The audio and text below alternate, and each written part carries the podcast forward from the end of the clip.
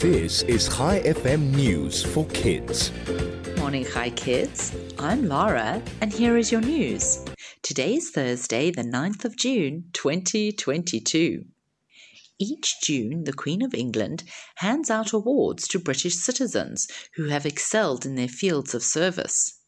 But did you know that South Africa has also national awards to recognize brilliant service to South Africa?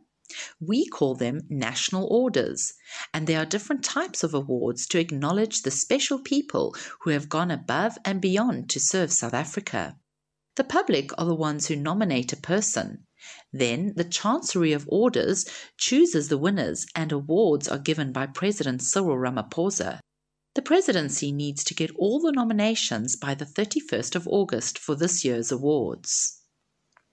Meanwhile, the Roger Williams Park Zoo in America has welcomed its first red wolf pup since 2005. The pup is super cute, but it's also endangered. The pup was born a month ago. The mother's name is Brave, and dad's name is Diego. Experts say this is a huge boost for the red wolf population because there are very few red wolves left in the wild. The pup is doing well and gaining weight. And finally, scientists in Japan have developed a way of turning food waste into edible cement, which could be used to build houses in the future.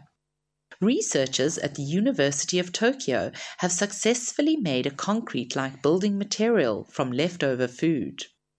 They found that a variety of foods could be used, including banana peel, onions, orange peel, tea leaves, coffee grounds, pumpkin, and seaweed. Let's hope that it helps towards tackling the problems of food waste and global warming. Before we end off today, I have a joke for you. On which day do dinosaurs eat cavemen? Tuesday!